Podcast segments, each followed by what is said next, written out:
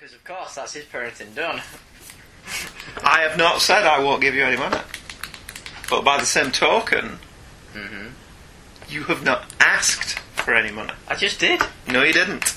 Dad, can Let's I some repeat. money, please? That's- no, no, no, no. Let us repeat from the beginning. What did you ask me specifically? I said, "Hey, Dad, can I have a tenner?" No, no, no, no, no, "I go back to the love beginning." To give you a tenner. There, there you go. There you go. I said I would love to give you a tenner. Would- No, no, no. So go on, go from the beginning for the lovely listeners.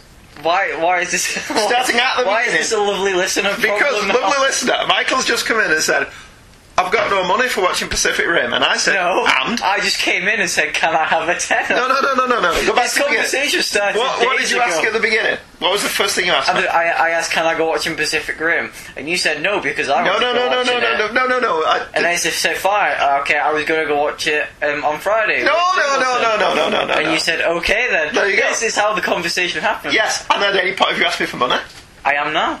but, but goes you just without come saying. Yeah, if it goes without saying, then you don't get it, do you? Because you said to me, so, so how can I go watch Pacific Rim tomorrow? And I said, no, no, you just asked me for a tenner. And I said, you didn't ask me for a tenner. And we went through this whole thing where you said, can I go watch Pacific Rim? And Yeah. I said, yes, you can. This is a And you said, can I have some money? I said, I would love to give you some money. This is a really crap parenting backdoor argument. Do you want some money to go watching Pacific Rim? Oh, it'd be lovely if I could have some money. Alright, well, what time are you going? I don't know. I'm not asked yet.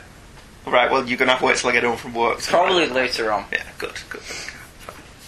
Hello, everybody. Are you recording now? Yes, we are. What do you want? Money. Be gone! Be gone! Money grabbing scum child, be gone! It's the tomorrow club on Staffordshire. Are you really? Be gone. You smell that as well. Be It gone. smells like crap. It does smell awfully of cow dung. I only need 20 pieces and stuff. 20 p's and stuff. That's one cheap train ticket. I don't need a train ticket. It's not like we're doing a show or anything. Sorry. Are you sitting quite comfortably? Then I'll begin. Hey kids, comics! Clark Kent has a job. I just want to go on a date. Faulty metaphor. Kryptonite kills. You're assuming I meant the green kryptonite. I was referring, of course, to the red kryptonite, which drains Superman of his powers. Wrong. The gold kryptonite's a power sucker. The red kryptonite mutates Superman into some sort of weird. Guys, reality. Besides, I can just tell something's wrong. My spider sense is tingling. Your spider sense. Oh, stay behind and putt around in the Batcave with crusty old Alfred here. Ah, no, I am no Alfred, so no, you forget. Alfred had a job. But gee, Mr. White, if Clark and Lois get all the good stories, I'll never be a good reporter. Jimmy Olsen jokes are pretty much gonna be lost on. Sorry. Avengers Assemble, let's get it going. Hey kids, comics! Hello, everybody, Hello, everyone. and welcome to another episode of Hey Kids Comics, The pinnacle of the Leyland Entertainment. the Leyland Industry. Entertainment Network, Yeah. which consists of Singing in the shower. show and singing randomly for no reason. Mm-hmm. That's it. Normally, Star Spangled Man. Yeah. Oh dear God! Hello, lovelies. I hope you're well. Hope you're nice and tanned. This lovely summer that we're having. Unless you stand still for too long and set on fire. I wish Demands would invest in some aircon. Mm, It's very warm in very uh, stuffy. in uh, the Demanzo HQ today, isn't it? Very, phew, very stinky. I mean, it's Demanzo smells of wee most of the time, doesn't he? I mean, we don't like to mention that No, no, no, in our important board meetings. He, he pays our um, imaginary bills. Yes, and there's a distinctive whiff of digestive biscuit as well. Yes. Biscuits and wee. it comes to us all. Yes. Um, anyway, what have we got this week? Oh, I've done a new Who True Freaks, which was most excellent, talking about Jon Pertwee as the Doctor Okay. in an episode called The Damon Hills. No, it was just called The Damons. It was nothing to do with the Formula One race driver. Right, okay. To which I just referred to which I was greeted with a blank face from Michael, who obviously doesn't follow Formula One. No. Which basically consists of watching cars go. Well, I would it, but it's just too fast for me. Is it? Yeah. Very good. Uh, so look for that soon. It was great. And then uh, I've also Mm-hmm. done a, a hush hush on the QT Top Secret episode of Back to the Bins Yeah. with Bob Fisher and Michael Bailey and Paul Spataro It's Not all that secret anymore. celebrating Superman's 75th anniversary. Not all that hush hush anymore. Can you guess what it's about? Superman's 75th anniversary. well, that'll do, yeah. So be on the lookout for that as well, because I'm, I'm sure that will turn out most entertaining. All five hours of it. Five hours. I'm surprised we you were on the more out of call it. for five hours. Anyway, what are we doing tonight? Oh, yeah, emails. We only got two emails tonight. Oh, I was just going to say Q and A, but we've done that. We have. Yeah, it's not got to August the first. We've not got all of them, and we've not recorded it yet. Yeah. But- But we've done it. But we will. We we. It depends if I switch the order of the episodes around. I can't decide. Anyway, uh, our first email tonight, of which there are only two, is from Mr. Rob Stubbs Jr. He has an L in his name. Mm. We have an L in our name.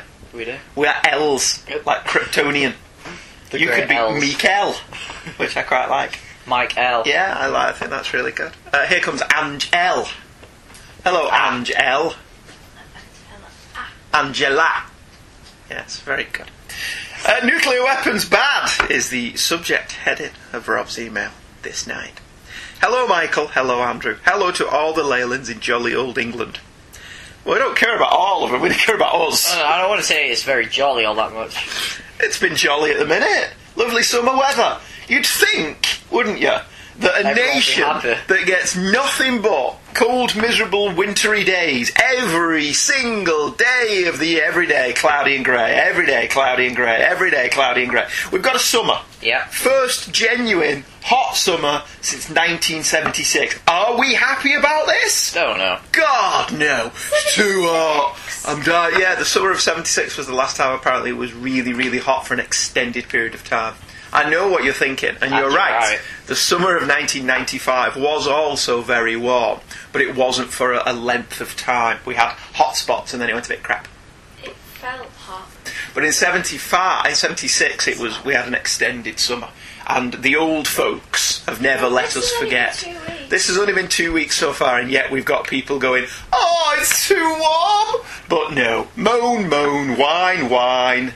Shut up. I'm counting the days down till the winter. It's my favourite time of the year. My favourite time of the year is any time I don't have to go to work. I don't care what the weather's like. Any day you're not at work is a good day. It is. But I just like the winter. I'm, I'm, I'm a mammal. I can afford coats and coffee and rosy-cheeked women. Senor Hicks, Senor Hicks, this appeared me.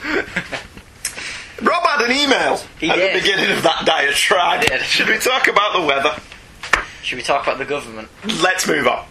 I still have the exact same problem with the art I did last time for exactly the same reason. Continues Rob. I can't say it's bad art because even with my untrained artistic eye, it's well done. But I keep expecting Bob Ross to pop out and say, "Look at the happy tree." I love Bob Ross's hair. You ever seen Bob Ross's hair? You get a distinct impression if you put a pencil on his hair, he was just balanced there. It is where he keeps his brushes. Doing. I like Bob Ross. He seems like a nice man. Mm. Very nice man. The writing as the series gets closer to the end isn't any better to my eyes, but starts to realise that slavish devotion to the video game doesn't work when doing a comic, which makes it marginally better. I can't be bothered to go issue by issue, so my whims will dictate what I type. The relationship between the big brain scientist guy and the cold blooded sniper chick who lives only to hunt people down just develops out of nowhere. Oh, I fed your wolves because I can't stand them to be hungry. Oh, thank you. You're so wonderful. I love you. Oh, you're wonderful and I love you too. All someone had to do is cue some 70s porn music and they would start making out. Meryl, with her desire to take off her pants, clearly suffers some sort of psychological order which could lead to a scene like this. Damn it, girl, put your pants on, we're in the White House. Liquid Snake has daddy issues with his I got all the recessive genes while you got all the dominant genes solid, but I am more like him than you ever were. Daddy never loved me and he loved you. Well, he did try to kill both of them. Yeah, so it's understandable that he don't like him. Hmm. Hmm. The Doctor sit using Solid Snake as a biological carrier to wipe out Foxhound is a good idea in theory, but so random in practice that it doesn't work for me. Nuclear weapons are bad, really bad. Not as bad as using magic, because magic always has a horrible cost, no matter how noble the intentions are, but still up there in badness. Nuclear weapons are high up than landmines, but landmines are also bad, really bad. Did we mention that magic's also really bad? Yeah. I am shocked that it is a high up American government official responsible for all of this. And since I can't be bothered to look at the publication dates, I'm going to assume that they're using the heavy hand of this guy, he's bad, really bad, for whomever was the Secretary of Defence at the time with the substitute. Think When was PlayStation 1 game made? um, it was made in '99. 1999. Yeah. I, I, to be honest, I think it was just well, not based on anyone. Was Donald Rumsfeld Secretary of State in 1999? His That- name seems vaguely familiar to me. I don't know, it's just a guess. If Donald, if you're listening, if you weren't Secretary of State in 1999 and I've just accused you of being a um, analogue for this nefarious character in a video game, I do apologise. No offence was meant. I don't even know who Donald Rumsfeld is, I just remember the name. and I'm sure he was Secretary of State at some If, point. he, if he's just some like uh, Kansas farmer, Yeah, he could, he could be. He could just be a farmer in Kansas somewhere. I saw him on the news once, and the name stuck in my head because it seemed like quite a cool name. So, Donald, if you are a Texas farmer, a Kansas farmer, whatever, and you're listening, I apologise. No offence was meant because, as we well know, Yeah. everybody listens to this show. of course. Um, I think the whole concept fails for me personally, continues Rob, as it doesn't make any sense. I mean, the mecha war suit, as far as I know, doesn't fly or go underwater, so it's just a hyper version of a tank. So spending all this money to make something that has the same limitations as a tank, but armed with nuclear weapons, is rather pointless. Well, aha. Aha! The Metal Gear was created because it's the missing link between infantry and tanks. It is a walking tank. Right. That is the whole point of Metal Gear, to be a walking tank. But as Rob points out, America has these things called submarines and warships that can go anywhere in the world where there's water and blow the crap out of land targets with nuclear weapons. And there are also the missile silos which can target anywhere in the world, which they already have. Not to mention planes that can fly carrying nuclear weapons that can target anywhere in their range. Because Okay. it was originally uh, created when it was originally created by Outer Heaven Mm. at a time when only Outer Heav- Heaven owned all the nuclear weapons. Can you own a nuclear weapon? Yeah, they well yeah, they did. Right. They held the entire world hostage essentially. Right. Was this before Metal Gear Solid? This was the Metal Gear games, yeah. Right. Okay, And in the second one, they create Metal Gear Ra- uh, Ray. even- Metal Gear Ray. yeah, which swims underwater. Why does he sound like an MTV VJ?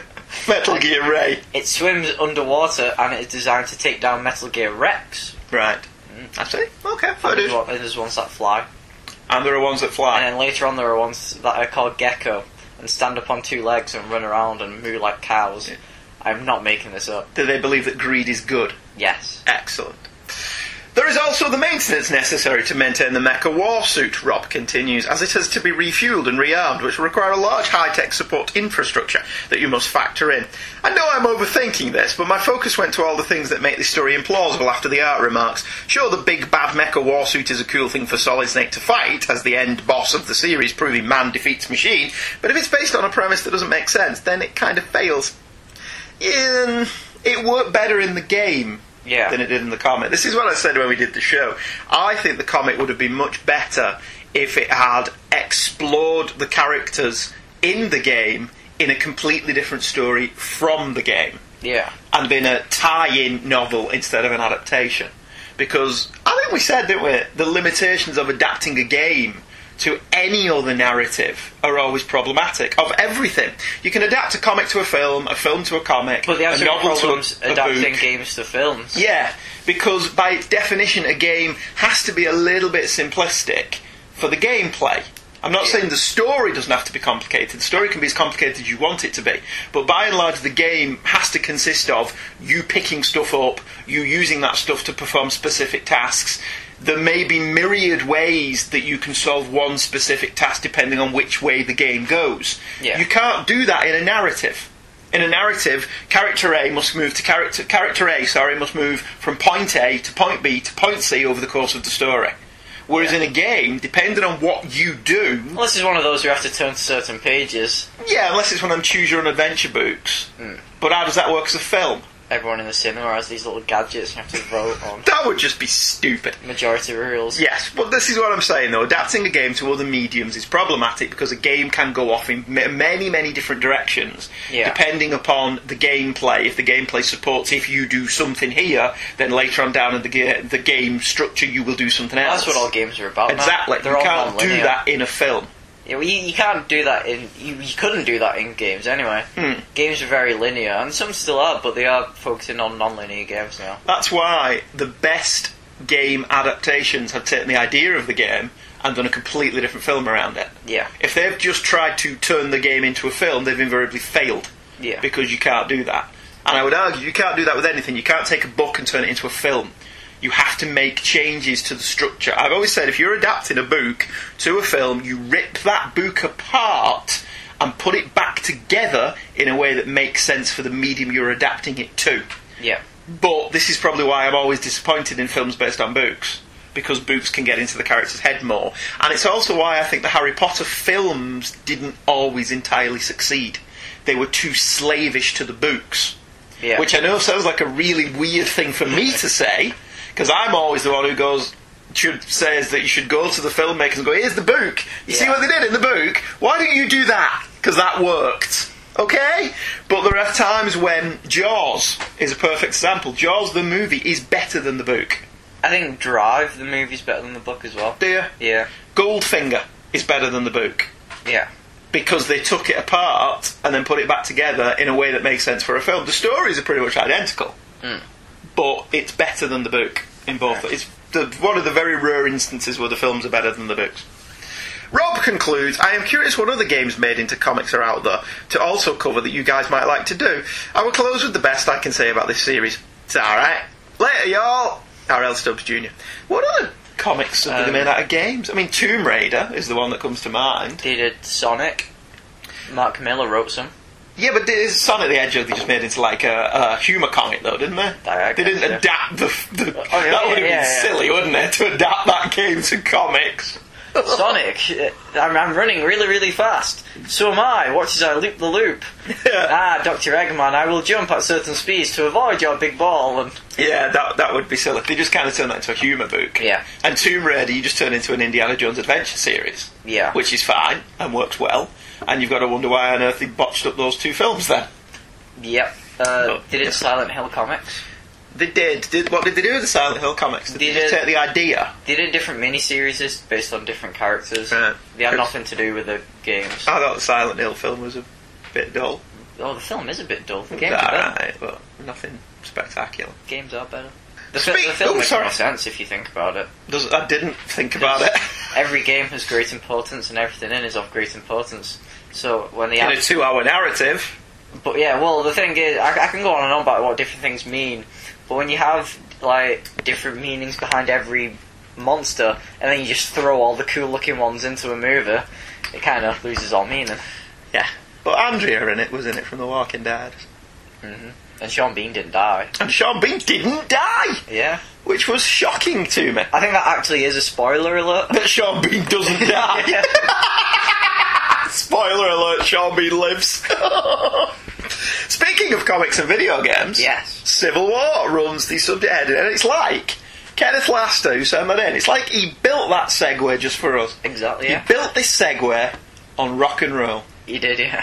Hi, Kenneth. Hello, Mandy, which is Michael and Andy, which I quite like. Yeah. Only there's no like romantic thing going on. No. You know, like when they take two people that are going out with each other and merge the names together. Mm. Because that would be wrong. Yeah. I really dug the Metal Gear Solid coverage, says Kenneth, and it was very informative and entertaining. Well, say thank you. No, thank you. Because I didn't do anything for those two. No, no, no. You did it all. It's all right. Yeah, yeah, yeah. But while I was listening about comics and video games, I couldn't stop thinking about Civil War, which I'm not sure if you were aware of, had a video game adaptation. I did not know this. Oh, yeah, it was the online thing. Was it? Should we see out what Kenneth says? Yeah. To be honest, I never read Civil War, sensible boy. and it always sounded like a cool concept in passing to a nine year old, and later on Marvel Ultimate Alliance 2 came out, and that game was awesome as heck. Yeah, Its predecessor, go on. I remember this. Right. And they did an online thing. Was it only an online game? No, no, no. They had a little spin-off online game where you had to pick your teams depending on which side you were on, Right. and then fight online. Kenneth continues, its predecessors were X Men Legends 1 and 3 and Marvel Ultimate Alliance. The first three basically just took the characters and did whatever they wanted, but MUA2 took Civil War as the basis of the game. In that specific game, they updated the graphics and had really awesome characters. I think from your coverage, the game was much better. well, it couldn't be worse. To me, the story was much more ambiguous. The prologue was the end of the Secret War, with Nick Fury being a secretive ass, and there were much more build-ups to the Registration Act. The player has control over the bulk of the heroes to choose which side they join, pro-reg or anti-reg. Key characters like Cap, Mr. Fantastic and Luke Cage. There wasn't much difference in plot except boss battles and costumes. The whole Civil War storyline got put to the side when Reed Richards' villain controlling nanites went cray crazy, and you had to destroy a nega Nick Fury as everyone is happy. I haven't played through the story in a while, so I may be wrong, but the gameplay and voice acting are great, and I highly recommend it. It should be pretty cheap as well as the rest of the games. The X Men ones are a pain to find, though. I have one of the X Men. Do you? Yeah. Which one? No idea. Oh, okay.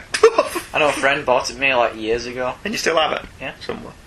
As I am currently listening to the Daredevil Yellow episode, and for a birthday gift, I received Superman for All Seasons. By golly, is that a great book? I would be very happy if you covered that. Not subtle wink.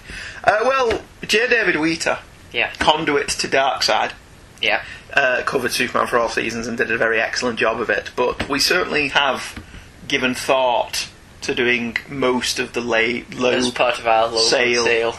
Stuff, haven't we? Yes. Even Challenges the Unknown, but we've never read that. So we'd have to see. But we definitely want to do Hush. That's becoming the new Wolverine, isn't it? We definitely want to do Hush. Yes. We've been mentioning that for over a year. It's not, quite, it's not in the notebook yet, though. Uh, no, so it's never actually graduated to the notebook. Which, you know, not the, the novel, obviously. Anyway, thank you, Kenneth and Rob. We'll plug somebody else's show, and I'm sure it'll be very good. And then we'll be right back with X Men Days of Future Past. The Vietnam War, a conflict that changed America. Of those who served, many came back irrevocably changed, while many did not come back at all. This is their story. Marvel Comics presents The Nam.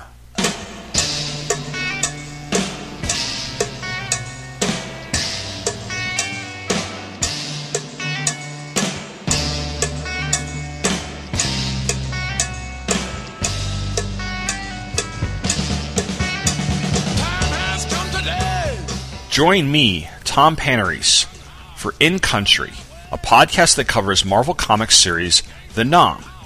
Each episode, I will recap and review one issue of the series, as well as provide historical context that's important to understanding the events behind the story. Along the way, I will also take a look at the movies, music, and literature surrounding the Vietnam War. New episodes are posted every two weeks at incountry.podomatic.com. You can find show notes and other media at popcultureaffidavit.com. And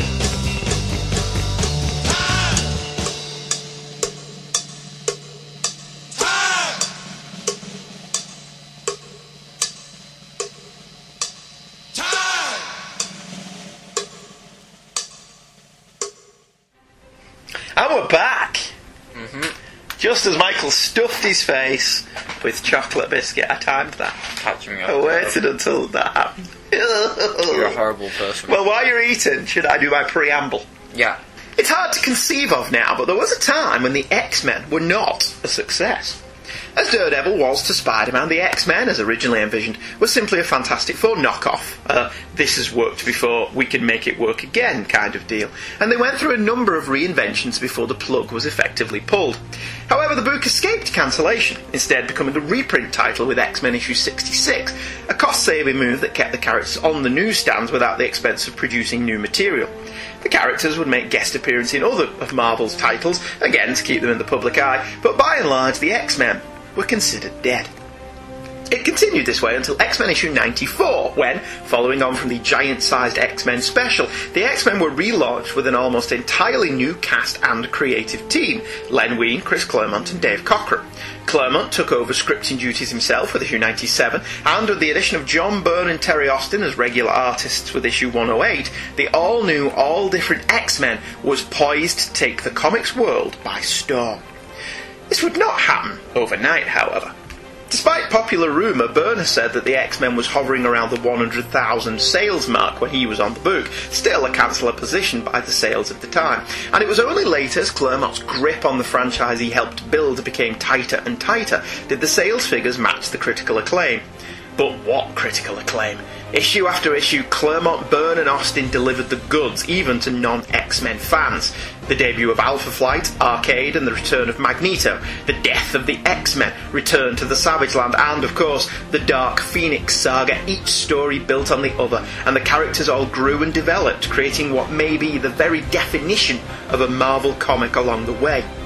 To this day, many of the stories by this creative team provide the basis for retellings, new interpretations, and even movies and cartoons.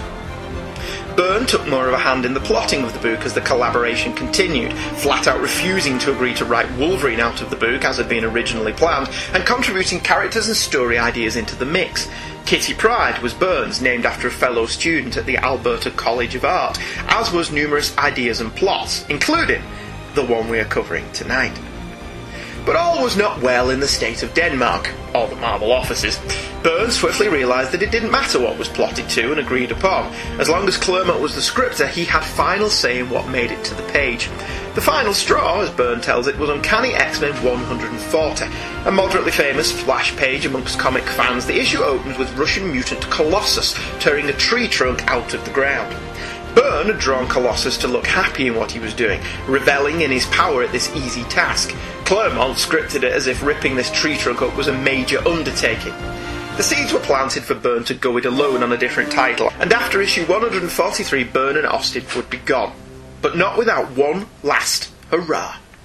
One of the best remembered storylines in the run is Days of Future Past from Uncanny X-Men's issue 141 and 142, published with a January and February 1981 cover date. The reputation of this story has increased over the years, perhaps even more so than the Dark Phoenix saga, so it's quite a shock to go back and see that this storyline consists of two issues with a one page prelude in issue 140. It has been adapted into cartoons twice and is the basis of the upcoming prequel sequel X Men movie entitled, appropriately enough, Days of Future Past. There was even an episode of The Simpsons called Holidays of Future Past. Both parts were written by Chris Claremont, plotted and penciled by John Byrne, inked by Terry Austin, lettered by Tom Orzechowski, and coloured by Glynis Wein. The story actually begins with a one page prologue in Uncanny X Men 140. In it, the Blob, aka Fred J. Dukes, passes his audition for the new Brotherhood of Evil Mutants by escaping from the United States uh, Federal Maximum X Security Penitentiary in Dennings, New Mexico. Should I say that with a mouthful of cheese?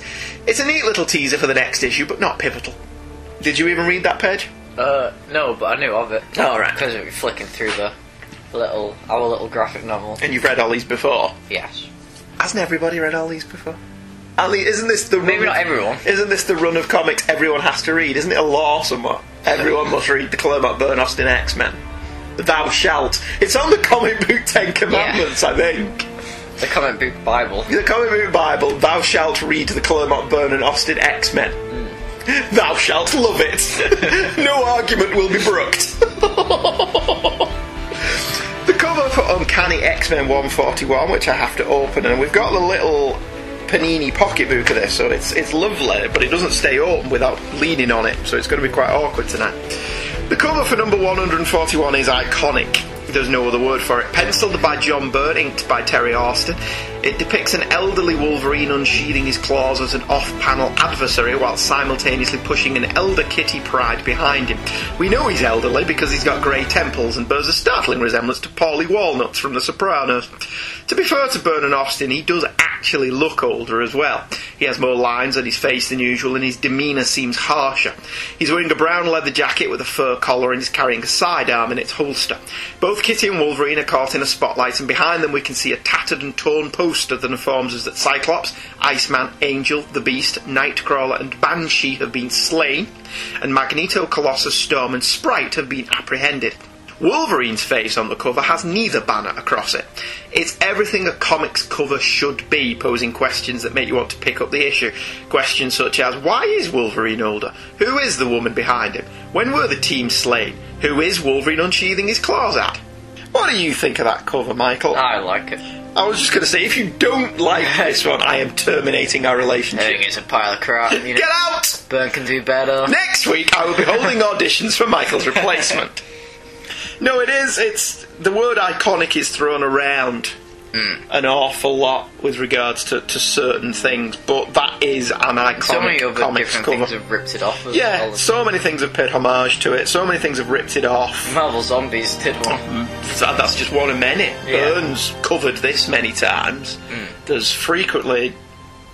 There was um oh god, there was a cover of a Star Wars, Star Wars Insider, Yeah. that um doing Revenge of the Sith, and it was Obi Wan with his lightsaber out in a spotlight, and behind him was all the Jedi slain, slain, slain. So even Star Wars has ripped this off Yeah. at some point. So yes, it is justifiably iconic because it is awesome, and that is all we have I to say an old about Wolverine action figure. You do, don't you? Yeah. It came with. Um, A copy of this comic. Yep. Didn't it? Have you still got that? probably somewhere. Why have you not got it on your shelf anymore? Because I don't know where it is. Oh, I like that action figure. No, I, oh, I have the action figure, not the comic. Oh, right, not the comic. Fair enough. Well, we've got this, so we don't really need the comic, do we? Anyway, the story for this one, lovely listener, this, this synopsis that you're about to hear for Days of Future Past Part 1 took me longer to write than all of the synopsis for Daredevil Yellow. That's how dense Chris Claremont's comics are. Mm-hmm. And I'm not saying that as a bad thing. I think it's excellent. So strap yourself in. If you don't like synopsises, fast forward five minutes. And you won't know what we're talking about. Oh, well, if they've read the issue, they'll know what we're talking about. Yeah. In North America in 2013, there are three classes of people. H for baseline humans, allowed to breed. A for anomalous humans, humans that may carry the mutant gene, forbidden to breed. And the bottom of the pile, M for mutant, forbidden to breed. One of these mutants, Catherine Pryde Rasputin, is on a delivery run for the Sentinels, the robotic beings that have brought about the subjugation of the mutant people across the derelict, dying landscape that was once New York City. She has taken a diversion to meet up with Wolverine, one of the few mutants to evade capture and now leader of the Canadian resistance. Kate falls into a trap by Rogues, the local gangs, but Wolverine shows up. Doesn't go well for the Rogues. Wolverine gives Kate the final component of a device called the Jammer and says she is to smuggle it into the mutant concentration camp.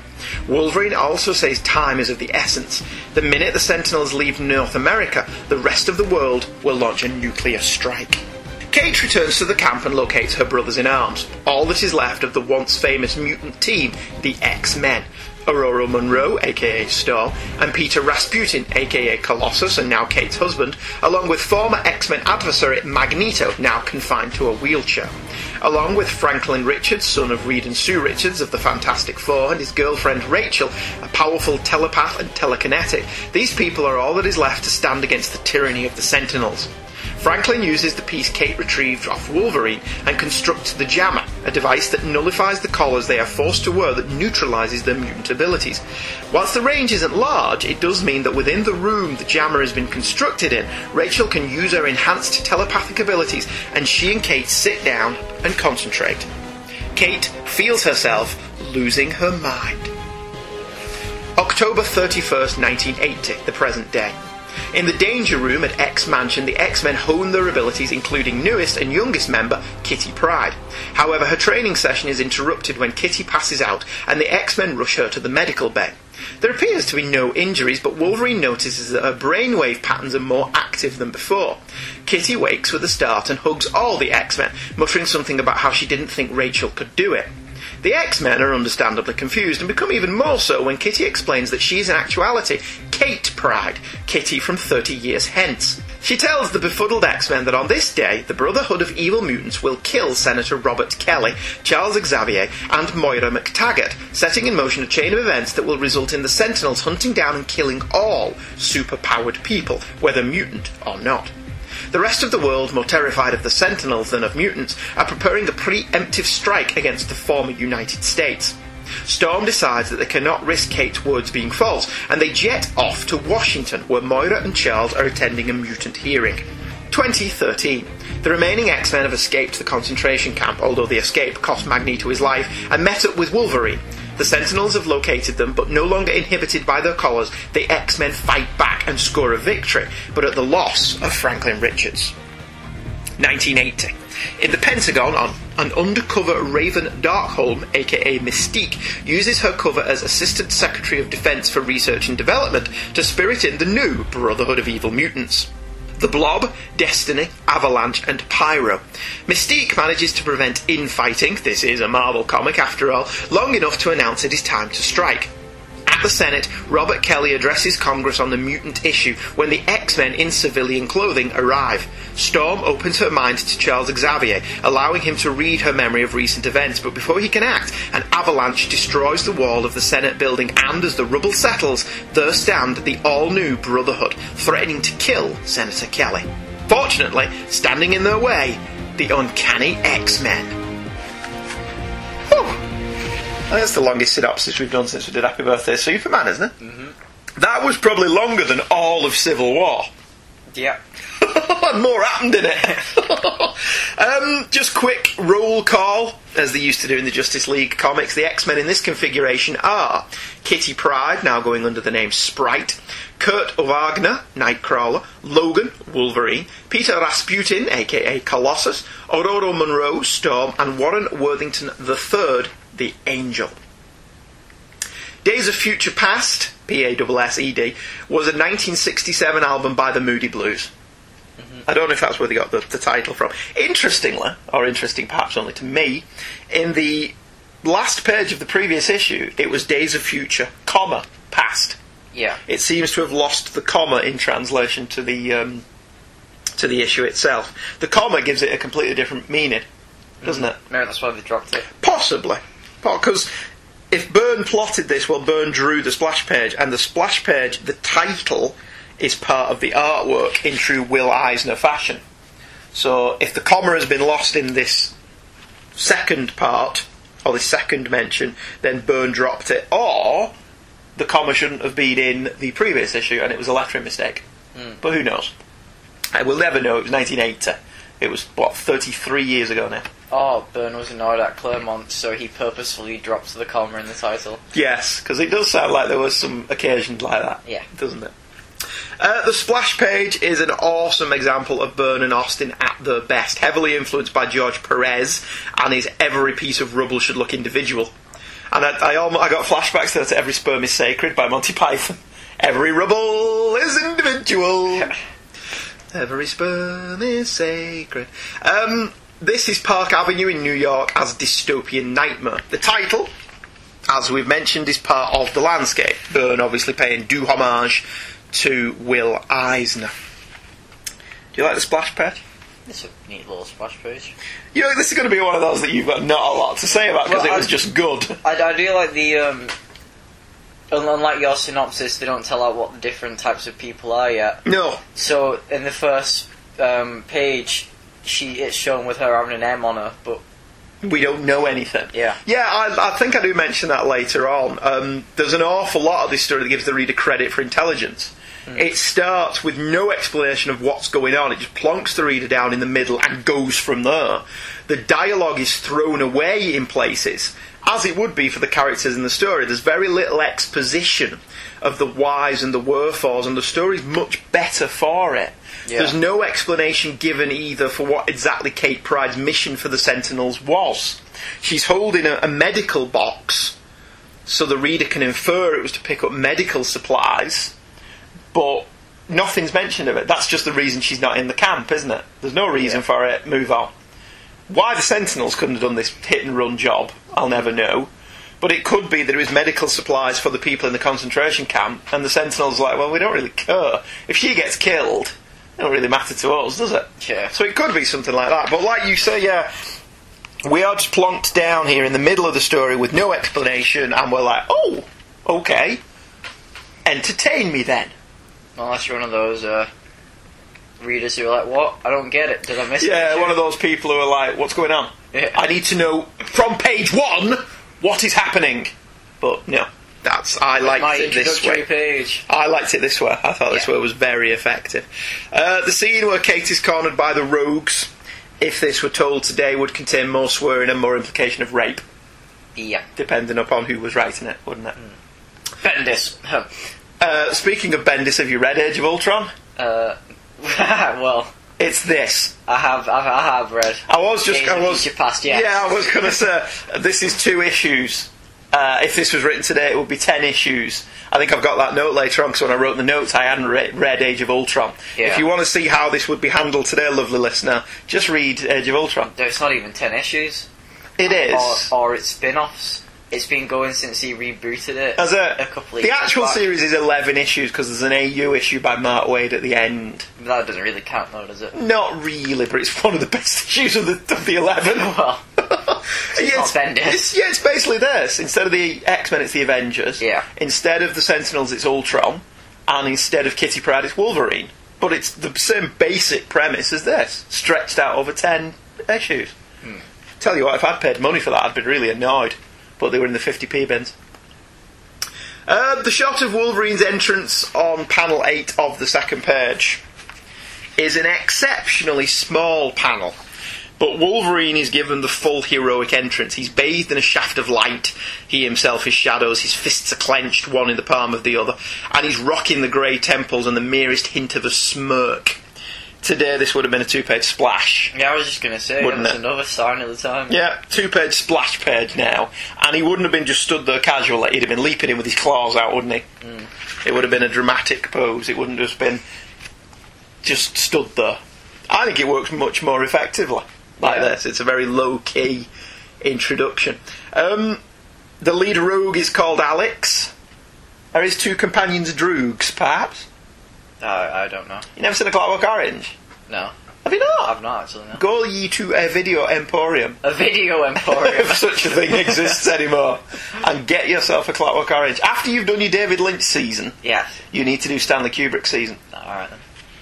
Well, except maybe Eyes Wide Shut, which was a bit boring. Okay. Lots of naked women in it, though. If that's your, if that floats your boat. You're 17, it floats your boat, doesn't it? Uh, Wolverine takes down Alex and the other Droogs, apparently flee because they're forgotten about. Whoops! Did you notice that? Just The had- other, the other guys just disappear. They run we, away. We don't even see them run away.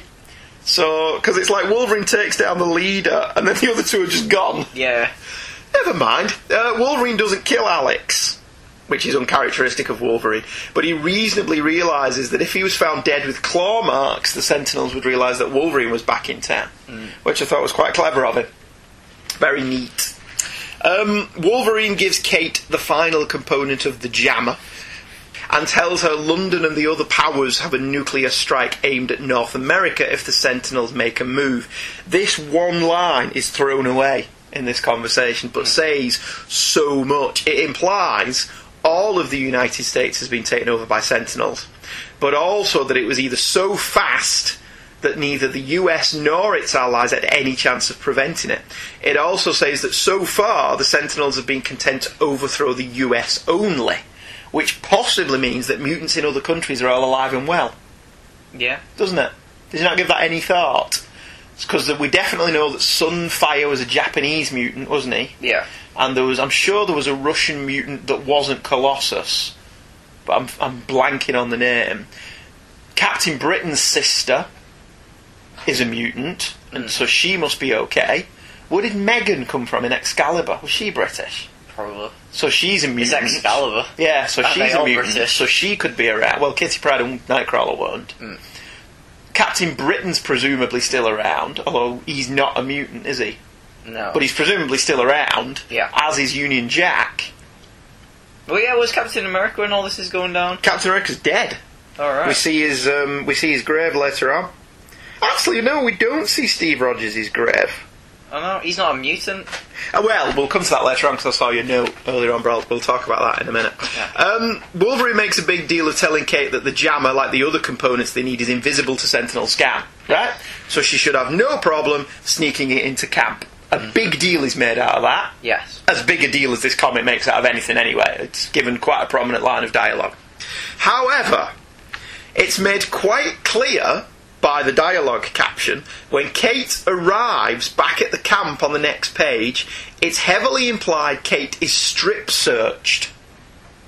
It actually says After an exhaustive and intentionally humiliating security examination to ensure she is carrying no contraband, Kate is allowed to re enter the camp that has been her home since the turn of the century. Where did she hide this component then, or do I not want to know? In a medical box.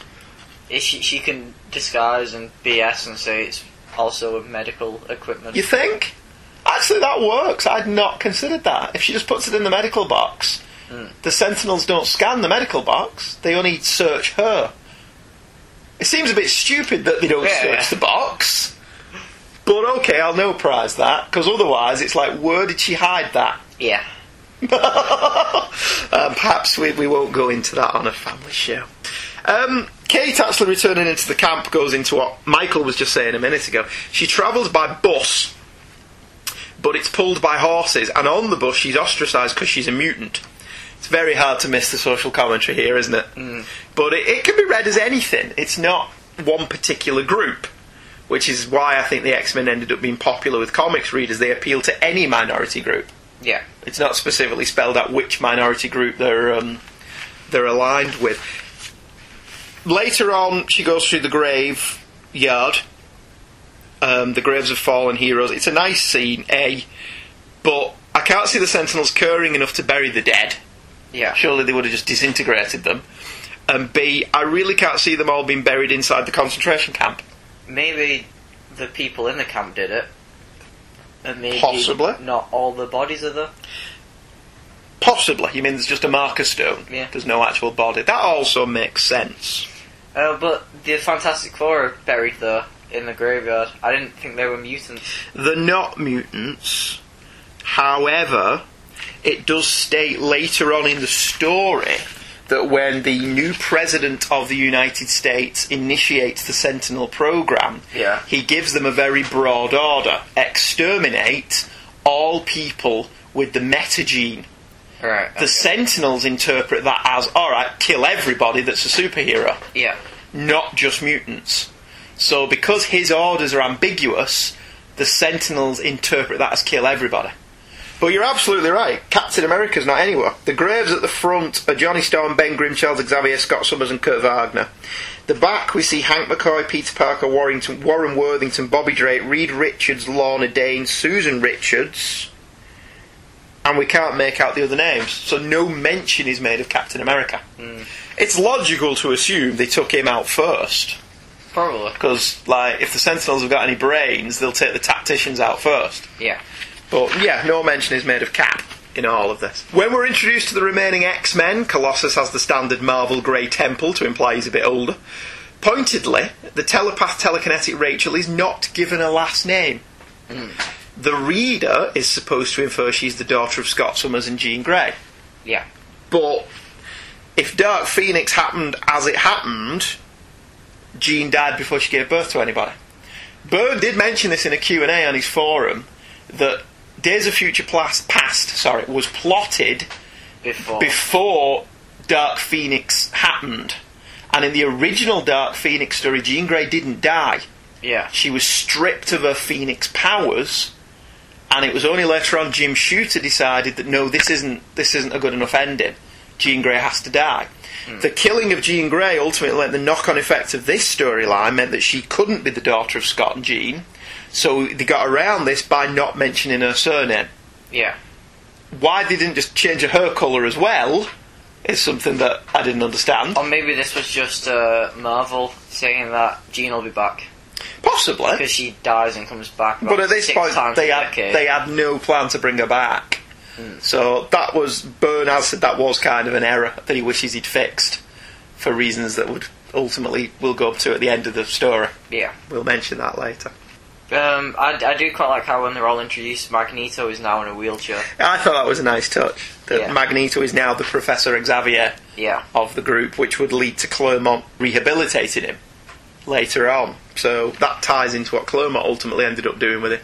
Uh, Kate says the Sentinels murdered her babies, which is chilling, although one wonders why the Sentinels keep mutants around at all. If their orders were to exterminate everyone with the metagene, Yeah. why are these people still alive? What do they keep them for? Slavery? Is that what they're using them for?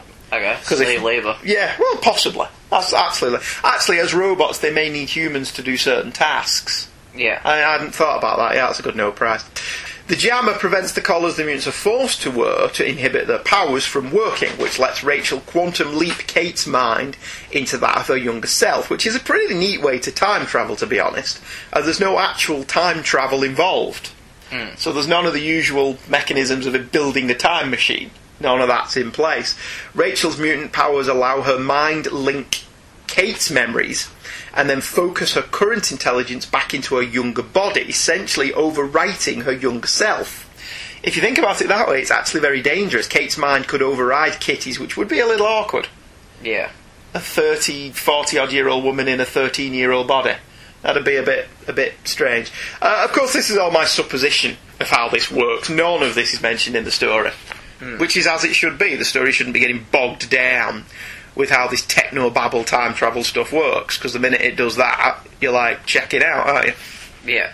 You're bored of the story. At that point. I, I find it funny at how um, what if it doesn't work? And like because of the way they timed it, she's going to the very same day they have to change. Yes. So there's no preparation. What if the X Men don't believe her?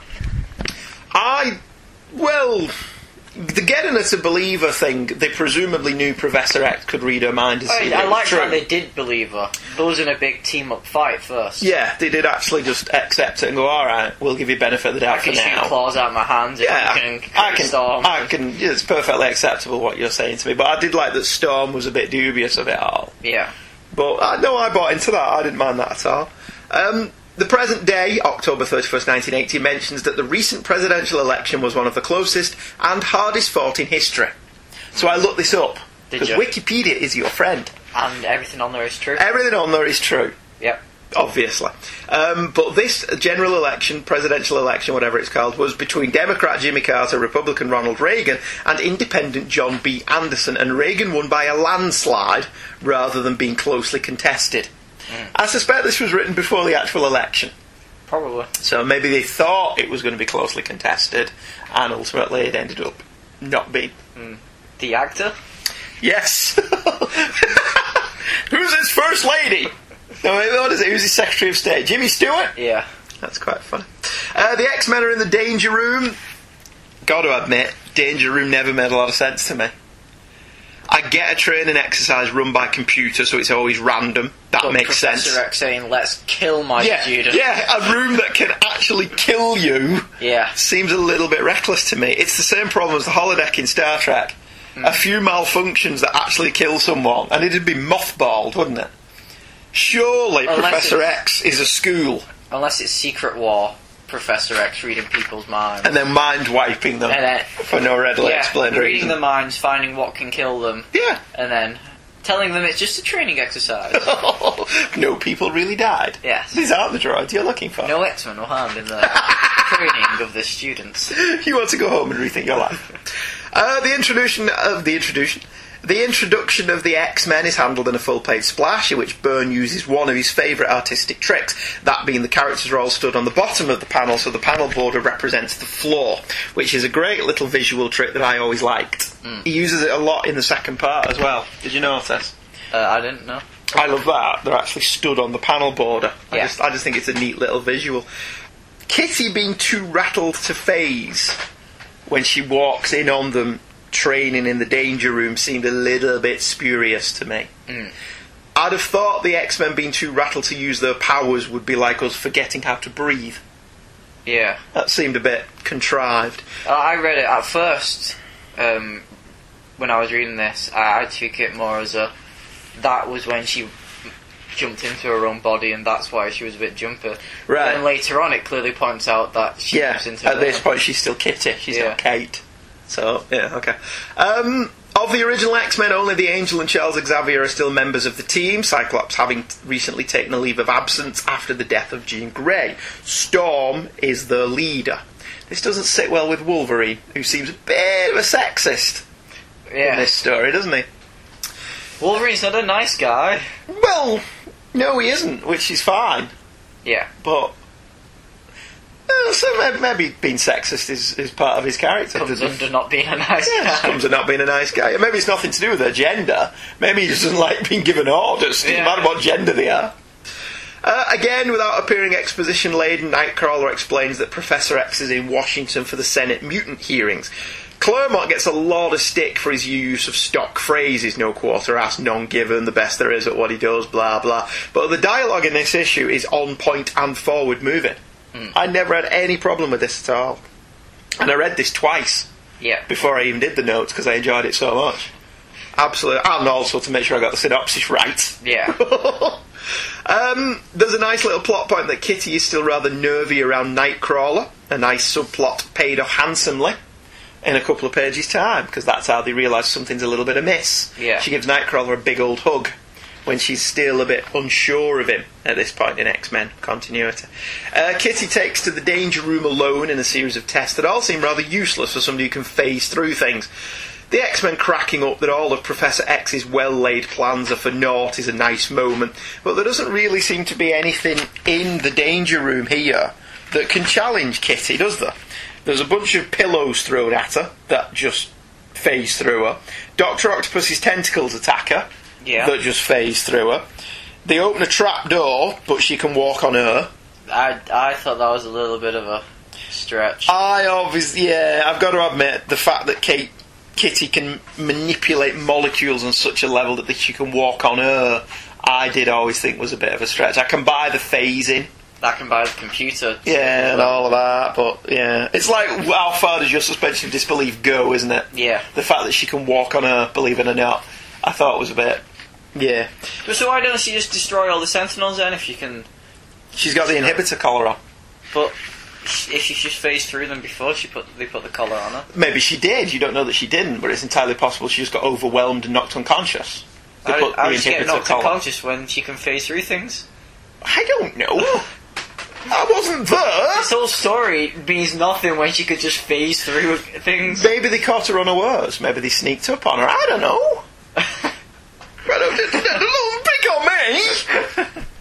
Um, she's still only 14. Perhaps this was Charles going kind on her. Maybe he didn't mean all of these stuff to cause her any problems. Maybe he was boosting her confidence. But when she's older and the Sentinels attack. Oh no, no, I meant the danger room. Yeah, yeah, Oh, yeah. yeah, yeah. I don't know. It's not explained. I mean, I don't know, maybe they sneaked up on her. Maybe they got. But in this, like Xavier was kind of, oh, she's fourteen, she'll be good enough. I'll kill her this time. Yeah, I won't kill her this time. Is what he was thinking. Maybe next time. Yeah. Um, Kitty collapsing is handled extremely well. None of the X Men on duty seem to have any medical experience, but it makes sense. They would all be trained in handling the rudiments of the medical lab. I like that it was Wolverine who thought to check the brain patterns and that he noticed they were the same but different. Yeah. I always like when they point out that Wolverine has a brain. The same way I always like when they point out that the thing isn't thick. Just because he's a big lumbering monster who thinks with his fists most of the time. I always love it when they underestimate his intelligence. Because remember, Ben Grimm was a fighter pilot. Yeah. You don't get to be a fighter pilot by being a dunderhead. And uh, same with Wolverine. Wolverine was a secret agent. There has to be some level of intelligence involved, though. So when they mistake Wolverine for just a brawler, I like I like that thought. Of he just drinks all of his intelligence away. Yeah, well, well, in the films, doesn't alcohol not have any effect on him? Don't Whereas in the I don't- comics, it gets him drunk. Yeah. But you know, whatever. Uh, I adored the scene where Kitty wakes up. Her body language and speech patterns are subtly different, so kudos to the writers and the artist. And Storm's wonderful reaction of, um, "Are you indeed?" When um, it's very deadpan when she says, "I'm from the future." Are you indeed? Well, just that right mix of patronising and incredulous. Yeah. Which I thought was quite well handled. I would have been much better. I mean, this was before Back to the Future, but she should have started calling her Future Girl. Who's president in 1984? Yeah, because even in the Marvel Universe, some things must be hard to swallow. Re- really?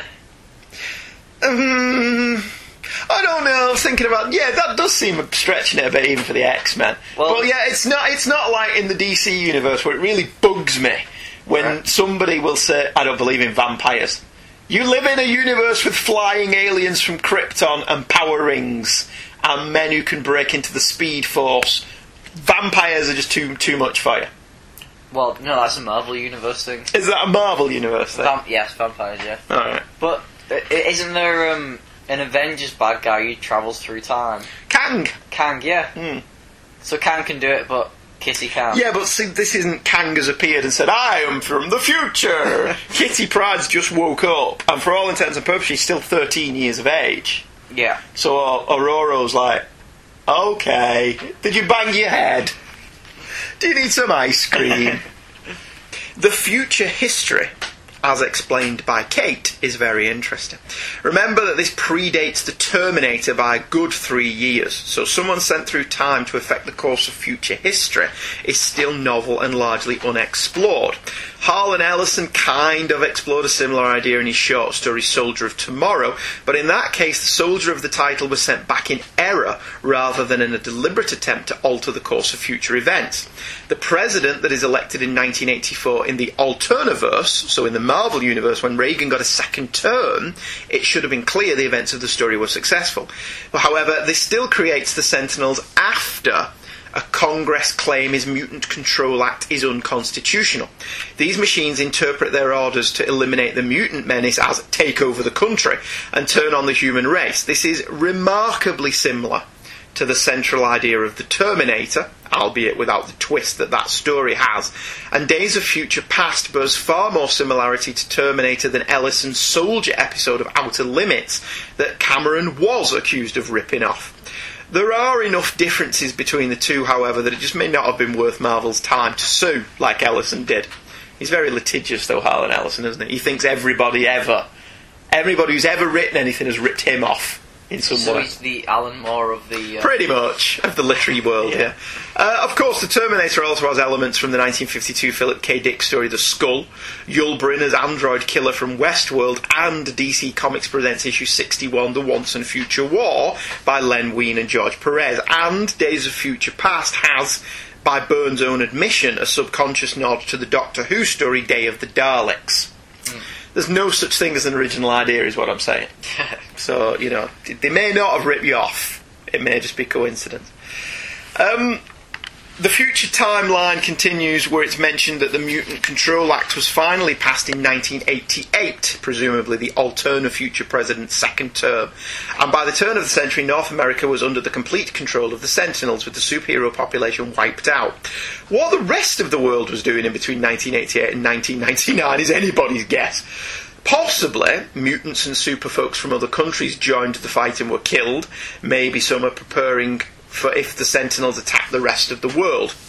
In real terms, I suspect the writers just didn't want to deal with any of that. I think they just were like, we don't want to mention it, let's move on. Probably. Which is fair enough, they did all this in two issues, fair play to them. Uh, back in 2013, Magneto is killed off panel, and Franklin Richards is fried in one quick burst of action. One minute is the next he's got. Yep. It's quite. Oh, So okay. much for those superpowers of his. Yeah, well, Franklin. Franklin doesn't really have superpowers in this story, In does he? alternative future. Yeah, I mean, he would still be a mutant because he's the child of Reed and Sue, but we're never given any clear definition of what his powers are. I do like that he's got Reed Richards' hair and he blonde. Yeah. I thought that was a nice touch. So essentially, he's been deemed as a mutant, but he could just be a normal person who's the son. No, he was he was already deemed a mutant in the Fantastic Four Yeah. because he's a child of Reed and Sue, so he has some kind of latent superpower. Whether it ever develops into anything, he's still a mutant. Yeah. So that's probably why they've got him captured. No mention of um, his sister though in this particular future. Maybe she was killed. Maybe she's already dead. Yeah. Uh, fastball special. Always nice to see a fastball special. Uh, for some reason, Sentinel is misspelled on this page, I don't know. which just I thought it was weird. Yeah, it's spelt um, it's spelt Sentinel on the same panel with the fastball specialist. Which I thought was a bit strange. Oh no, not so strange. The Potomac River is incorrectly spelled Potomac on the next page. Fair enough. Uh, Colossus also says, as Nightcrawler used to say, up, up and away, which is a nod to the last son of Krypton, obviously. The Brotherhood of Evil Mutants in this incarnation are Mystique, Shapeshifter, Destiny, a blind precog who can see the future, Avalanche, who can create avalanches, duh, Pyro, who can control flame, and the Blob, who no man can move if he doesn't want to. This being a Marvel book, they fight amongst themselves for no real reason. I still find it hilarious that they call the Brotherhood of Evil Mutants. To specify. Specifying. yeah, they dropped that in the film, didn't they? It was Yeah. just the Brotherhood of Mutants. Oh Oh dear me. But we're the Brotherhood of Mutants, so I guess we'll have to be the Brotherhood of Evil Mutants then. It's a bit on the nose, don't you think? And Bloody Charlie's stealing my name again. They could have called themselves the National Front of Mutants. that would have worked, wouldn't it? Gets the same point across. Uh, or just we're the bad guys. Yes. Yeah, we're the bad guys. Let's be bad guys. Yes. Uh, the Angel is an out mutant at this point, so when the X Men arrive at the hearings, the camera crew ask Lois to go and get an interview. Lois? Lois Lane. I read that as well. Senator Kelly argues that the last Neanderthal was wiped out by the first Cro Magnon man and compares this to mutants wiping out mankind, which conveniently ignores at least 15,000 years of European history where the two coexisted. Yeah. But when have bigots ever allowed facts to get in the way? Mm, it's kind of a double standard, though, isn't it? Oh yeah, the, this this Cro-Magnon guy killed the last Neanderthal, and they've evolved into us. But this new species, oh crap, they're going to kill us, mate. We can't let them. Can't let them I, evolve. you know, that's an, that's an excellent point. I'd never, never, yeah, you're absolutely right. yeah. Because to his, in his analogy, we are Neanderthal. Yeah. So, by the definition of evolution, maybe it is our time to be wiped Now, out. now, I'm not saying I want to be killed by the next stage of evolution, but, But don't argue it. That's actually a very good point. Yeah. Oh, okay. Very, yeah, very good point. That. Um, Nightcrawler seems to appear from nowhere in the last page. Did you notice that? Because he, he he doesn't walk in with them because they're all inhuman guys. yeah. Unless Nightcrawler's got that funny helmet that Professor X made him to disguise himself as human, then he doesn't come in with him because there's Angel and there's Wolverine. So, but then Nightcrawler just shows up. Do you think he just bamfed He just, in? he just poofed in, yeah. Yeah, when uh, the wall fell in. Yeah, alright, I'll buy that.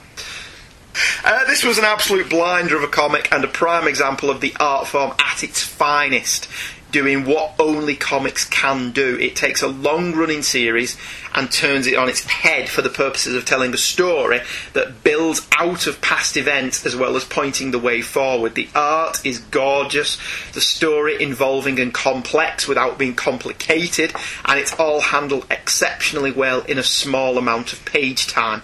There's no way in hell this would all happen in one issue nowadays, and maybe that's for good or ill, but it's first and foremost a comic story.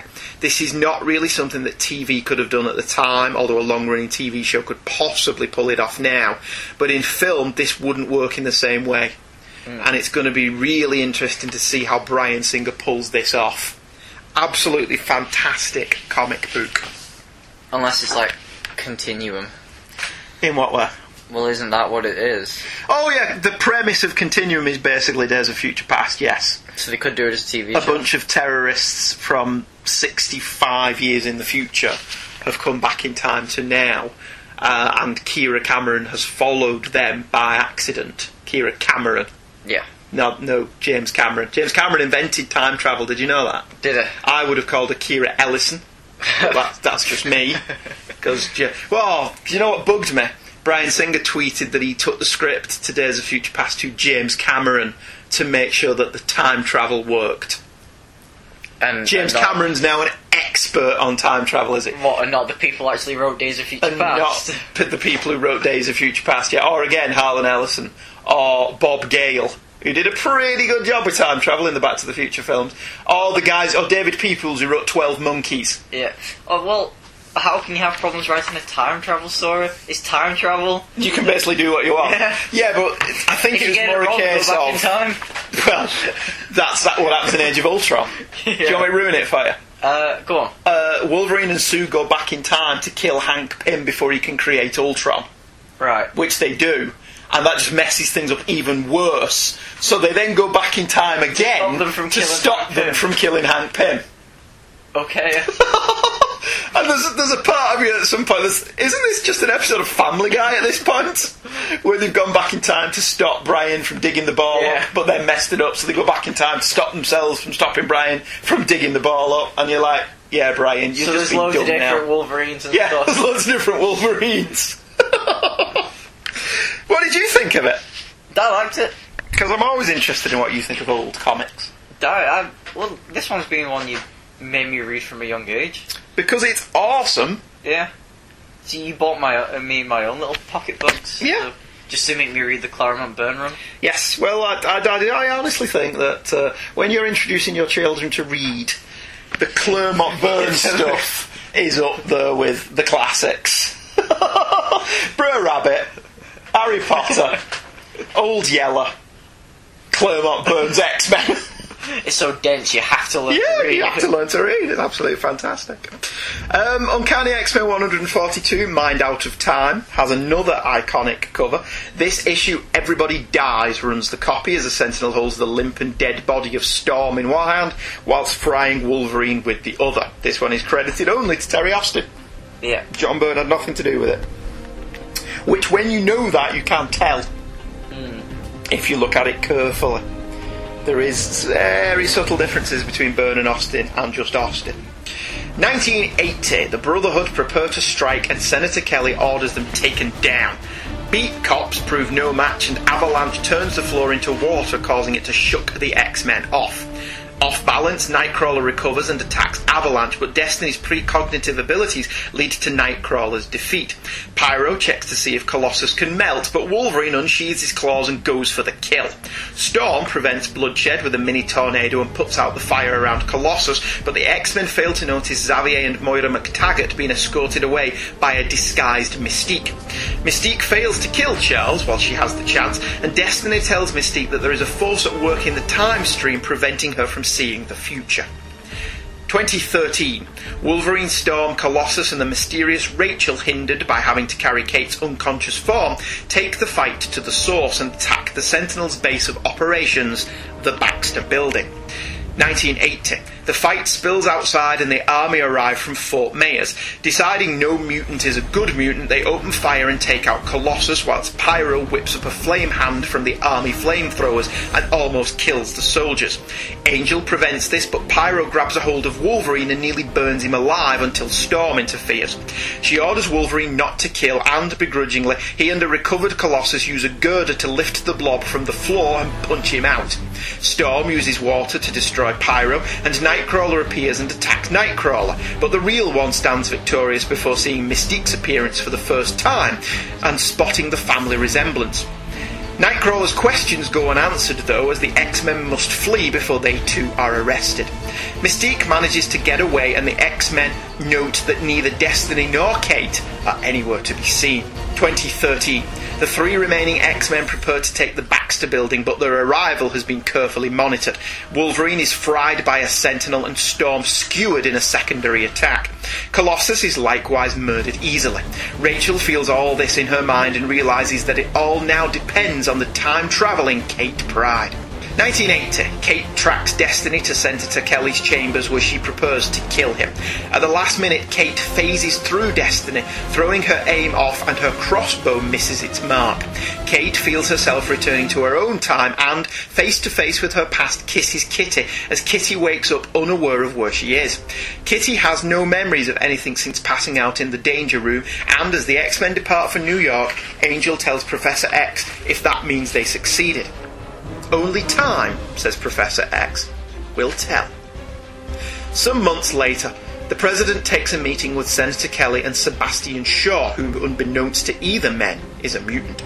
Whilst the President acknowledges that Kelly's report may be unconstitutional and dangerous, he is tasking Henry Peter Gyrich with Project Wide Awake, the creation of a new breed of Sentinel. Uh, the opening recap has Byrne once again pulled a trick with the characters stood on the panel border on page 2 and 3. Did you notice that? Uh, both here and in the opening and in the last issue, it stated that Avalanche's touch disintegrates inanimate objects. Yet, when he compels the floor that the X Men are standing upon to move and shake, he's not touching it. No. You think that's a cock up between dialogue and art, or just a cock up in his power usage? Maybe his power usage. You think? Because if he can do that, then he's not really Avalanche, is he? I guess. He could do with a better code name, is my thinking. Destiny is the troublesome character in this part of the story. Yeah. In that she's almost too powerful. Whilst I buy that the presence of Kate Pryde is an element she couldn't have foreseen, and even knowing something is wrong, she doesn't know what, she's still able to predict exactly where Nightcrawler will appear when he's attacking avalanche. She didn't seem to foresee the X Men's appearance, though. Or could she foresee Kate Pryde coming up behind her and throwing her aim off? No, because they do set up that Kate's presence is what's Yeah. causing this blip. So I got from that that Kitty slash Kate was somehow out of the time stream or unable to be predicted what she would do. Because although it's Kitty's 13 year old body, Yeah. there's a 30, 40 odd year old mind occupying that body, and therefore that is unpredictable. But the problem is she didn't know the X Men would show up, but she knew where Kurt would be. Yeah, Yeah. So it's like, okay, she can foresee certain things but not others. How does that work then, Ted? it's a very, very strange thing. Um, Pyro wonders if Colossus can melt, which is interesting. What exactly is Colossus made of? yeah.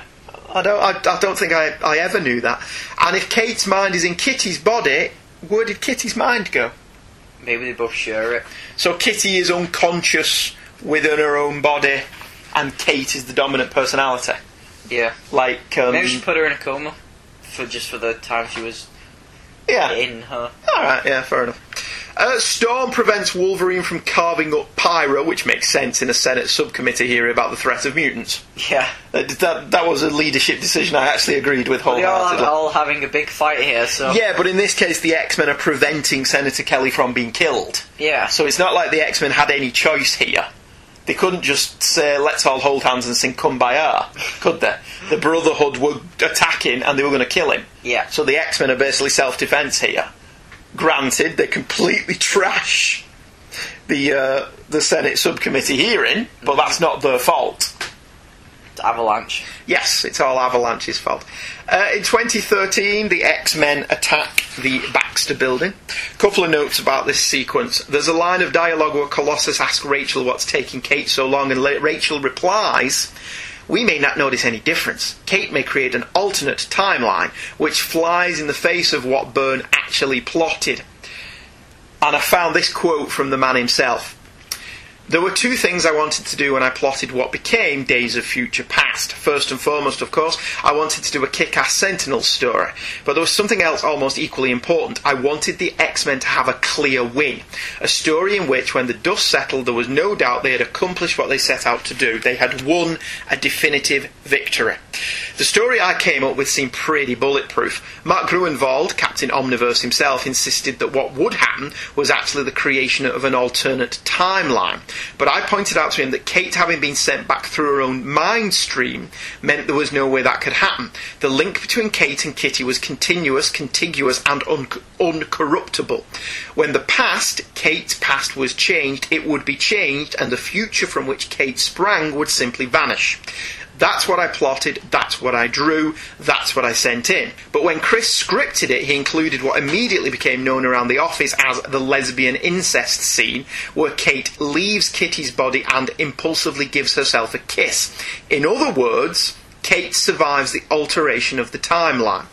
I nearly exploded. I did not see this until it was published, and after this I insisted on script approval, and I had never been so furious in my life. Roger Stern had to talk me out of quitting the boot right then and there. He was no longer editor, but he was my friend and could see through my anger to what was best for me, and he hoped the book. But the damage was done, both to my storyline and my attitude towards the book and the characters. That was when I started to realise that in the end it didn't matter who I thought the X-Men were, or how I thought they should think and act, because it was what Chris scripted that was seeing print, and that was what the fans were accepting as fact. I did not know at the time, but this was very much the same scenario that ultimately drove the wedge between Stan and Jack and Stan and Steve. So the whole adventure did create an alternate timeline, which Chris and Marvel have mined ad nauseum ever since, and the X Men lost their clean win again. Which, you know, I suppose I can see his point. Hmm. Doesn't ruin the story for me. I don't let what happened later by other people, or in this case just by Chris Claremont, ruin this story. Hmm. Because, you know, that way it kind of leaves madness. It's like letting Indiana Jones and the Crystal Skull ruin Raiders of the Lost Ark. Oh, I just, I just, I just don't consider it to be a real film. Do you not? No. As far as you're concerned, it, Crystal Skull doesn't exist. It ended Which is a shame, because the first 30 minutes are really good. It, well, it's a, it's a short film then. Alright, it's a short story. This is what Indy got up to in the 50s. yeah. But as soon as Shia LaBeouf shows up, it's kind of like. uh, grinds to a halt, doesn't it? Bumblebee jumps out. Aliens. oh god, don't get me started on the Transformers movies. They're like the Pirates of the Caribbean films, aren't they? Vacuous, noisy, cliched tentpole adventures with no heart or soul whatsoever. It's Hollywood. I would rather watch Kingdom of the Crystal Skull than any Transformers or Pirates of the Caribbean movie. Because at least it, it feels like there is a little bit of heart and soul in there. as opposed to the Pirates and the Transformers movies. Which is a shame because Transformers is such a good idea. Transformers of the Caribbean. It's squandered by Michael Bay. Yeah. Anyway, we're not talking about that. Um, somewhere along the line, Wolverine manages to steal one of the FF's belt buckles, which I thought was a lovely little touch, explaining how he gets into the Baxter building. And back in 1980, Colossus's hand is caught in the blob's stomach. Yeah. and just see him go, get off! just strikes I me like as quite amusing. the panel where they knock the Sentinel down, it falls against the wall. Yes, it just slumps against the wall back in 2013 again.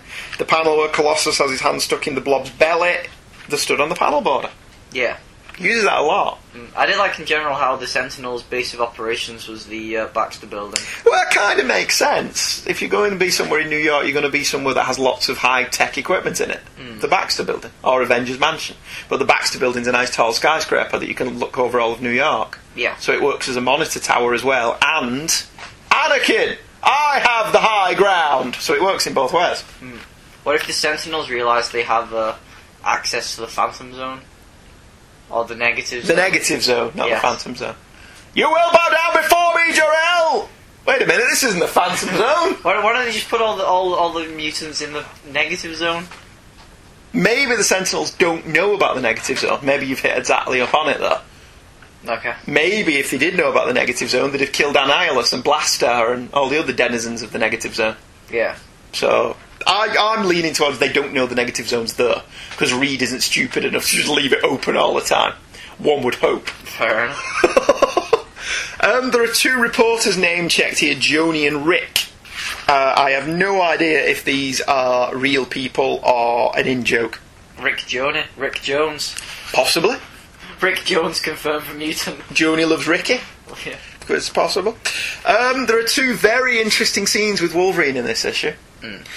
In the fight with the Brotherhood, we see the first one. Pyro's really rather cool flame fist grabs a hold of Wolverine, and Storm is worried that if she doesn't act in seconds, even Wolverine's fast acting healing factor won't be able to recover from it. Place that in the back of your mind for now. Okay. We'll come back to that in a minute. Uh, the scene where we have two Nightcrawlers fighting each other is like two Captain Kirks and is rather questionable. Wolverine can't tell them apart due to still being woozy from the burns. Yeah. How do burns on his back and chest affect his sense of smell?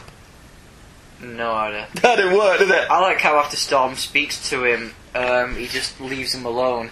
And whenever he talks to one of them, they both respond. Yes, I did like that both of them buried themselves in the part. Yeah. So there really was no telling the difference between them. I thought it was quite good. Um, although when Storm gives Wolverine that order that you just mentioned, he nearly guts her. Which goes into. There's a funny thing Byrne has said on his website. His conception of Wolverine was he is her trigger. And he, he's always had this scene he wanted to do Yeah. where Kitty walks into the breakfast nook one morning and Wolverine's eating breakfast. And she says, How are you today, Wolverine? And he guts her. Because he's just had a terrible night. And he's, Shut up! I'm eating my cornflakes. That never happened, obviously. But- Can't see why. I, yeah, gee, I wonder why that never happened. Kit Wolverine gutting a 13 year old on panel. Yes. Mark Millar would totally write that nowadays. Oh, probably. So let's not A mention whole it six issue miniseries. in the hope that he, he never gets that idea. It'll probably have the name I know which 13 year old girl you gutted last summer. played by Jennifer Love Hewitt. Uh, how Wolverine Colossus beat the Blob is hysterical. Yeah. I loved this. Um, exactly where Colossus got a large girder from is probably a question better not asked. But Colossus uses Wolverine as the fulcrum, places the girder on Wolverine's back and underneath the Blob's legs, in between his legs, and smacks the other end like a seesaw. The Blob hurtles through the air, and then with nothing to stand on, he falls to the earth. Colossus punches him in mid-air, a- avalanche, who he crushes. It was incredibly funny. There is a thing. What what happened? Did Colossus just run out to a nearby construction? Yeah, that was just happened to be nearby. bribed the, the guys a couple of you know for, for the girder. Yeah, because he does just appear with a girder. And then he comes in, he's like, Wolverine, get on your knees. Maybe Washington DC just has girders lying around everywhere. So in the, in the middle of this fight, Wolverine just gets down on his hands and knees Yeah. and lets Colossus put a girder put a- yeah, but even worse than that, he places it between the blob's legs, Yeah. which makes the scene inadvertently even funnier because that means that Colossus smacked him in the junk. so I, I don't care how immovable he is. That would have hurt, Oh, yeah. dude. Even if he didn't move, that's still a lot of He's now got three Adam's apples, the blob has. but I love the next panel where he's coming down to land and he punches him in midair Yeah. and then he crushes Avalanche. Come on, that was funny. Uh, funny, funny stuff. Very, very good. Back in 2013, Colossus hosts Wolverine at the Sentinel in fan favourite Fastball Special. The Sentinels not only knew they were coming, but let them get in to kill them easier. Talk about bleak. You know, so basically their entire quest was hopeless from the beginning. Yeah. Wasn't it? The Sentinels knew that they were coming. Um, we do, however, come back to what I mentioned earlier. Wolverine is fried in mid-air by the Sentinel in one panel. His flesh burned off his body, leaving only his adamantium skeleton to fall to the floor. It's really hard to imagine the Wolverine of today who has survived being ripped in half thinking that either of these attacks would be more than a scratch. He'd be like the Black Knight in Monty Python, wouldn't he? Come here, scratch! Come back, coward! He'd recover from that now, wouldn't he? Yeah. Which, you know, I did like it when Wolverine had, you know, limitations. Yeah, well, there's the thing here, they burned all the skin off, so there's nothing to come Yeah, well, from. not only that, they've burned all the skin and presumably his brain and heart and everything. Yeah. So there's nothing to regenerate. Even even with his no limitations. even with now. the, even with the fact now that you can rip him in half and, and all Cut that his stuff. head off. Yeah, you can Okay. stab him, beat him, brittle and amuse him, set him on fire, will amuse him. How can you you actually rip him in half or cut his head off if it's If he's got an adamantium skeleton, yeah. Yeah. I didn't understand that. There's a bit in Age of Ultron where he's got no flesh on his leg from the knee down and he's waiting for it to regenerate. And there's a part of me that even thinks that's a little bit too far hmm. for me. Once the entire flesh, bone, sinew, and stuff has been torn off his leg, Yeah. there's a part of me that's like, surely you wouldn't be able to regenerate that. But he'd still be able to operate Yeah. because his adamantium skeleton's still working, so he just wouldn't have a fleshy leg. He wears a pair of pants, surely just like having a prosthetic, Yeah. wouldn't it? But, you know, they've gotten ridiculous with Wolverine's powers now, haven't they? Uh, the Sentinels are actually a really effective villain in this. They're really efficient. They kill Storm, Wolverine, and Colossus in just over a page. Yeah, I like how you don't see them kill Colossus. Yeah, it's. But how when when he sees that Storm's dead and the next panel is outside, Yeah. you see a sentinel flying out. flying out the window, which yeah is fantastic. And then it's just Rachel going, "He's dead," and you don't actually see it happen. Yes, very effective. Um, Kitty and Kate share a brief kiss in their mind, obviously, as Kate hurtles back to the future. As mentioned above, this caused problems with the creative team. It it has to be said, it doesn't really make a lot of sense that they could coexist like that. Yeah, But time travel is all made up, so timey wimey. yeah, wibbly I, I don't know. Ask ask uh, James Cameron. Yeah, should I get in touch with the with famous time travel expert James Cameron? What movie did he do with Famous time travel expert James Cameron, who, as you pointed out, can't even follow the, his own rules of time travel What were his in the game travel? at uh, Universal Studios. In the 3D version, they all time travel willy nilly Ah, right. wearing clothes Yeah, and stuff. Yeah. And like, isn't that a I, big I, part I of the completely film? forgot that he did Terminator. Yeah. Right. Yeah, so he's done Terminator and Terminator 2. This makes him an expert on time travel. Of course, yeah. Of course, yeah. Despite the fact that he flatly contradicts himself in Terminator so 2. many times. where the first Terminator film clearly says, It- Kyle Reese clearly It's says, living. no, no, before that, Right, okay. Kyle Reese clearly says we had won. Yeah. The war was over. This was the Terminator's last ditch attempt at victory. Yeah. So where did the second Terminator come from? And where did the third Terminator come from? well, with the second one as well. The point of the first one was the clo- they can't wear clothes because only living things can pass Hmm. through. So why is he liquid metal? liquid metal can presumably fake living tissue. Can it really? Apparently so, within the confines of yeah. But that's what I'm saying. So noted time travel expert Yeah. James Cameron fiddles with time travel whenever it suits him. But everyone everyone forgets this because uh, you know it, giving James Cameron this much respect ma- makes it you know if you Yeah. get in touch with James, I've got a new movie coming out. Time travel. Put your name on it for us. Oh no! See, I don't mind that. It's just the Terminator is a damn near perfect film in terms of its structure and construction On its own. Yeah, and all of the sequel sequels have done nothing but diminish the original. and then the TV show it contradicts yeah, everything. I mean, the TV show was entertaining enough, but I would sacrifice all of that Hmm. just to have one Terminator film and forget the rest. There's a part of me wishes the Terminator had flopped. Yeah. So that we'd never got any other sequels or anything. Much as I enjoy Terminator 2, Yeah. it doesn't work within the confines of the first movie in any way. No. And we kind of forgive it because it's an entertaining movie. And we kind of forgive the third one because it's got a brilliant ending. Yeah. But the first film is an almost perfect movie that I don't think gets its its respect because it's a B grade science fiction film. Yeah. But I don't think you should be consulting James Cameron about time travel when there are nu- numerous problems with all the films. Yes. But anyway, we're not talking about that. We're talking about this. The bookshelf edition reprint of Days of Future Past, which uh, I bought in the mid 90s, has the last page of the story omitted. Yeah. It ended with, uh, I do not know, Warren. Cliche though it sounds, only time will tell. That's where it ended, so it didn't have that last page. Fair enough. I don't know why. I don't know why they cut the last page off. The last page that pretty much says that all this effort was for no reason whatsoever. Yeah, Sentinels are being created Sentinels anyway. are being created anyway. Um, Unless they'd ended with, we reprint this now, and instead of saying the sent- they're going to create Sentinels, they say they're going to create Ultron. well, Hank Pym's not going to create Ultron in Avengers 2.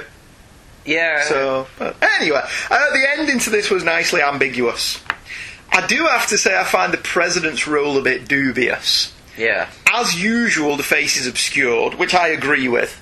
The, the minute you actually show a functioning, serving president in your comic book story, it dates it horribly. So I always like the face being obscured because it works whenever you're reading it, even though this is set in 1980 Yeah. and the future stuff is set in 2013, Yeah. which is where we are now, the story still works, doesn't it? It mm. still works quite happily because this timeline never happened. Yeah. So maybe 2013 would have been like that had this story happened.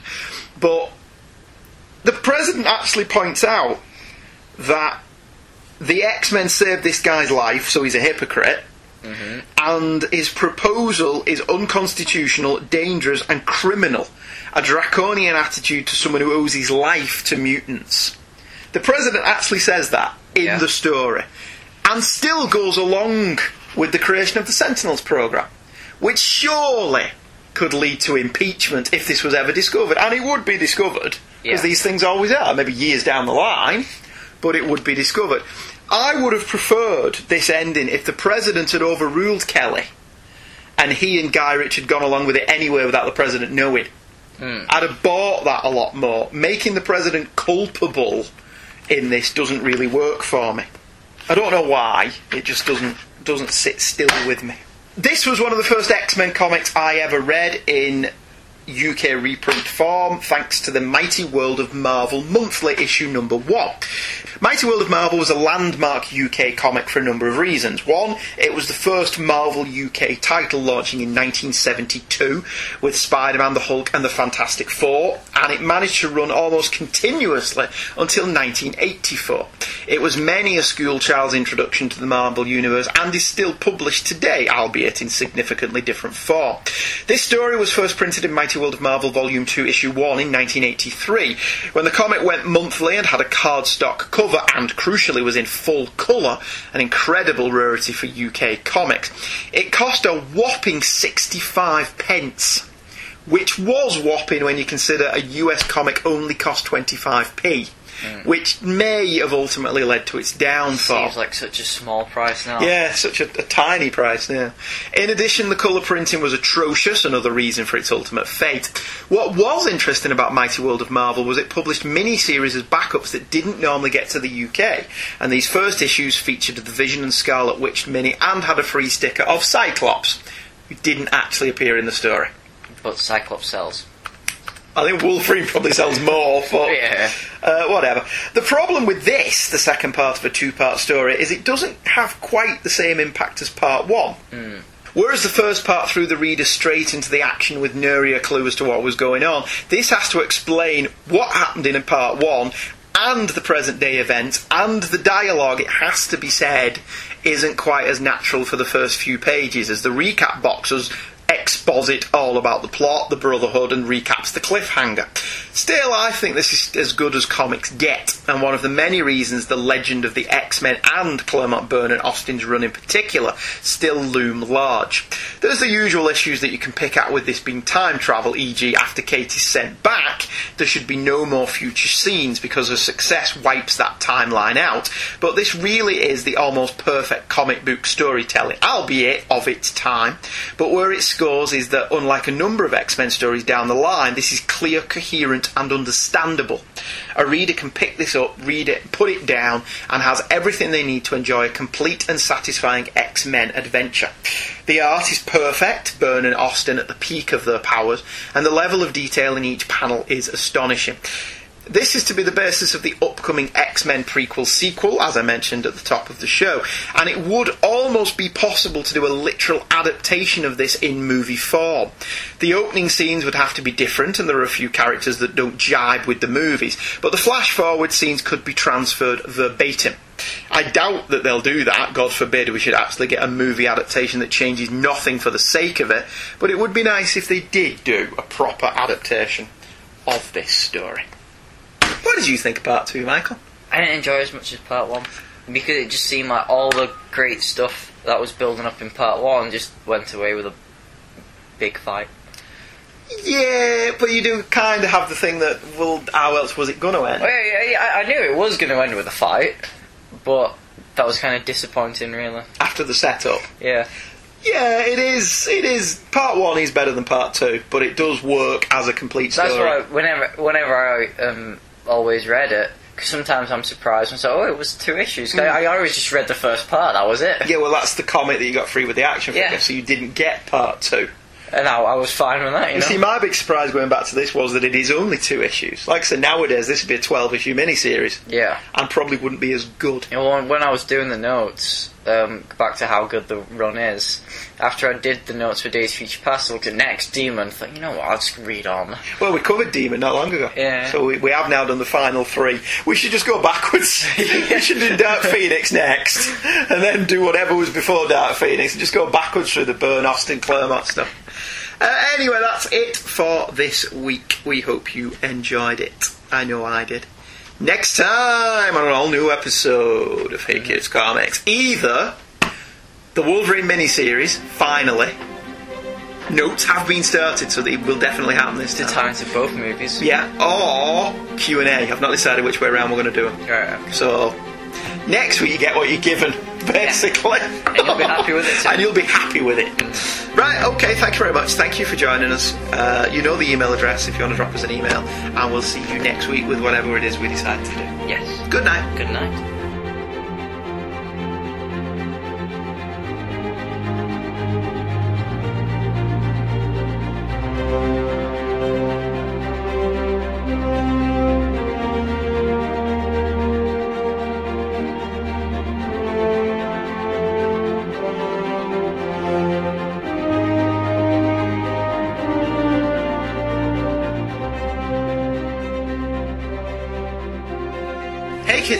The Devil Will Find Work for Idle Hands to Do production. The music and sound clips used in the show are copyright their respective copyright holders and are used for review and illustrative purposes only, and no infringement is intended, so don't send your phalanx of highly paid lawyers after us as we have no money. Certainly this show was not turned into a lucrative revenue stream, as no money is made from this either, which vexes us. The opinions of Michael and Andrew expressed in the show are the opinions of Michael and Andrew and no one else. They own them, cherish them, and look after them, but are probably not to be taken too seriously. New episodes drop every Thursday at twotruefreaks.com, and Hey Kids Comics is a part of the Two True Freaks Internet Radio Network, your one stop shop for a plethora of truly fine shows. Join in the fun. We have a website where you can see the covers of the comics we've covered at www.heykidscomics.webspace.virginmedia.com and we can be emailed directly at heykidscomics at virginmedia.com. We can also be friended on Facebook by using Hey Kids, all one word as the first name, and Comics as the surname. We also have a forum, www.forumforgeeks.com. We do hope you enjoyed this episode of Hey Kids Comics.